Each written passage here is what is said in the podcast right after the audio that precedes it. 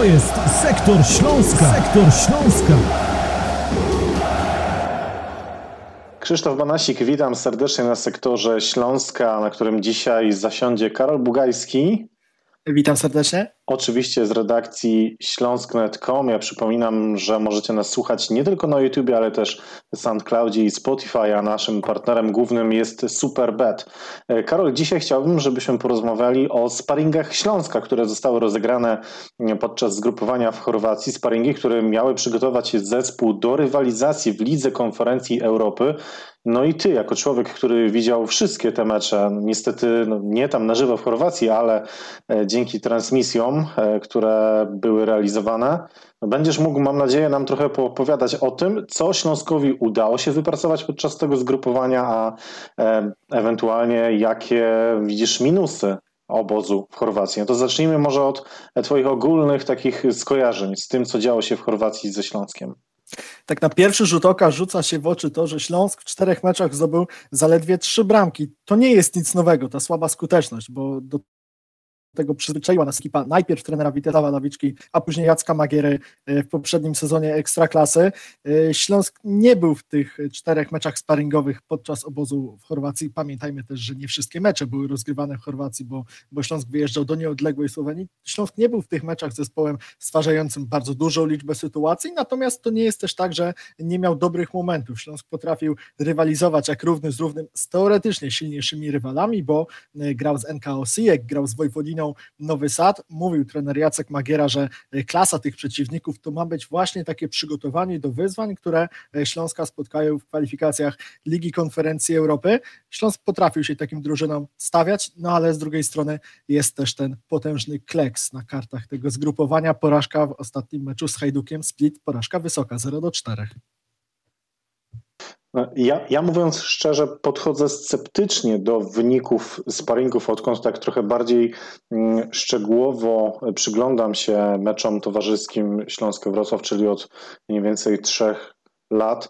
E, to stwierdzam, że no najczęściej jednak te ustawienia drużyn w sparingach są eksperymentalne. Drużyny, z którymi gramy, są na różnym etapie przygotowania. Natomiast tutaj, w, tutaj mam na myśli w, w tym minionym obozie mm, niedawno zakończonym w Chorwacji, no Śląsk tak naprawdę od początku w tych meczach, mm, w tych sparingach grał bardzo podobnym składem, bardzo podobnym e, ustawieniem. Mam wrażenie, że od początku trener Magiero próbował wykrystalizować sobie tę podstawową jedenastkę, która wystąpi już w czwartek o 20 polskiego czasu e, w Parnawie przeciwko Pajdelin na Meskont. Nie wiem, czy nie pomyliłem nazwy tej drużyny.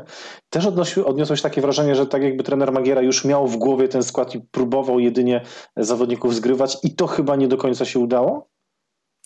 Z jednej strony tak, natomiast z drugiej pamiętajmy, że trener Jacek Magiera miał do dyspozycji aż 31 piłkarzy, bardzo szeroka kadra i przy okazji też dopiero pierwsza okazja dla niego, żeby tak na spokojnie i przez dłuższy czas popracować ze swoim e, zespołem. My chyba już trochę o tym zapominamy, natomiast trener Jacek Magiera przyszedł do Śląska w trakcie marcowej przerwy na mecze reprezentacji. Później graliśmy bardzo intensywnie, bardzo często, e, co tydzień, e, w każdej, w każdej kolejce ta stawka dla Śląska była bardzo duża. Zdarzyła się też e, kolejka grana e, w środku tygodnia. Teraz jest ten pierwszy moment, żeby tym piłkarzom się e, przyjrzeć. Teraz jest, albo teraz był tak naprawdę przy okazji tych 10 dni w Chorwacji. No i wiemy, że trener Jacek Magiera planował też takie dwa dni ze sparingami i rano i wieczorem mówię w, w, takim trybie powiedzmy niedokonanym, bo raz to się udało, w ubiegłą sobotę były sparingi z Osijkiem i, i Slawenem e, Kropiwnica, w tym pierwszym meczu grał podstawowy skład Śląska Wrocław, w drugim e, piłkarze, którzy raczej są e, trochę dalej od tej pierwszej jedenastki, w drugim przypadku, kiedy takie dwa mecze miały zostać rozegrane we wtorek się nie udało, bo jeden ze sparingów został odwołany, natomiast faktycznie było widać coś takiego, że trener Jacek Magiera tych piłkarzy, na których e, liczy najmocniej, e, stara się eksploatować e, w każdym meczu albo prawie w każdym z tych meczów podczas zgrupowania w Chorwacji. To, co się rzuca też w oczy, patrząc na indywidualne statystyki, na liczby, na przykład liczbę rozegranych minut, to że najwięcej tych minut w Śląsku w Chorwacji zanotowali Mateusz Praszelik i Szymon Lewko. To też jest, może naciągam w tym momencie te, te, statystyki trochę pod moją tezę, natomiast to też jest taki powiew świeżości. To jest coś takiego, że po zgrupowaniu z trenerem Jackiem Magierą można powiedzieć tak, no mamy piłkarzy młodych, młodzieżowców, którzy, y, którzy albo, albo bardzo młodych, wychodzących z tego wieku młodzieżowca, którzy właśnie grają najwięcej. Wcześniej pod wodzą trenera Lawiczki to nie było oczywiste. Miało być pięć sparingów, ostatecznie Śląsk rozegrał ich cztery, odniósł jedno zwycięstwo, zanotował jeden remis i poniósł dwie porażki bramki 3 do 7. Przeciwnicy faktycznie e, myślę, że solidni, bo najpierw Wojwodina, czwarte miejsce w lidze serbskiej ostatnio, e, następnie wicemistrz Chorwacji NK Osijek, później mm, siódmy zespół chorwackiej ligi Slaven Belupo, no i ostatnie spotkanie, to które chyba najbardziej nam zapadło w pamięć, e, porażka 0 do 4 z Hajdukiem Split. Hajduk to mm, czwarta drużyna mm, poprzedniego sezonu w lidze chorwackiej. Kto twoim zdaniem najbardziej zyskał w trakcie tego obozu w Chorwacji? Nie wiem, kto najbardziej zyskał, natomiast wiem, kto jest takim piłkarzem, który znowu dosyć paradoksalnie najmocniej się wyróżniał. Mówię, że paradoksalnie, bo e, podnosiliśmy też ten temat po zakończeniu poprzedniego sezonu Ekstraklasy, kiedy zastanawialiśmy się, e, kto był tym piłkarzem Śląska e, w przeciągu całych 30 kolejek powiedzmy najbardziej mimo wszystko równym, najbardziej regularnym i często dochodziliśmy do, takiego, do takiej zaskakującej konstatacji, że był to Robert Pich. I kiedy popatrzymy sobie na te statystyki, nie mówię stricte o grze, o stwarzanych sytuacjach, ale na, na liczby, tych sparingów rozegranych przez Śląska w ciągu 10 dni obozu przygotowawczego, no to widzimy trzy bramki zdobyte przez zielono-biało-czerwonych, gola i asystę e, Roberta Picha w obu, w obu tych przypadkach, w obu sytuacjach bramkowych to jest historia z meczu przeciwko NK Osijek, więc na Roberta Picha można liczyć w trudnych sytuacjach. Wiemy, że różnie te jego losy wiosną się układały, bo była to też historia nieskuteczności, choćby w meczu ze Stalą Mielec, ale była to też y, piękna sprawa ze zwycięską bramką przeciwko Podbeskidziu Bielsko-Biała.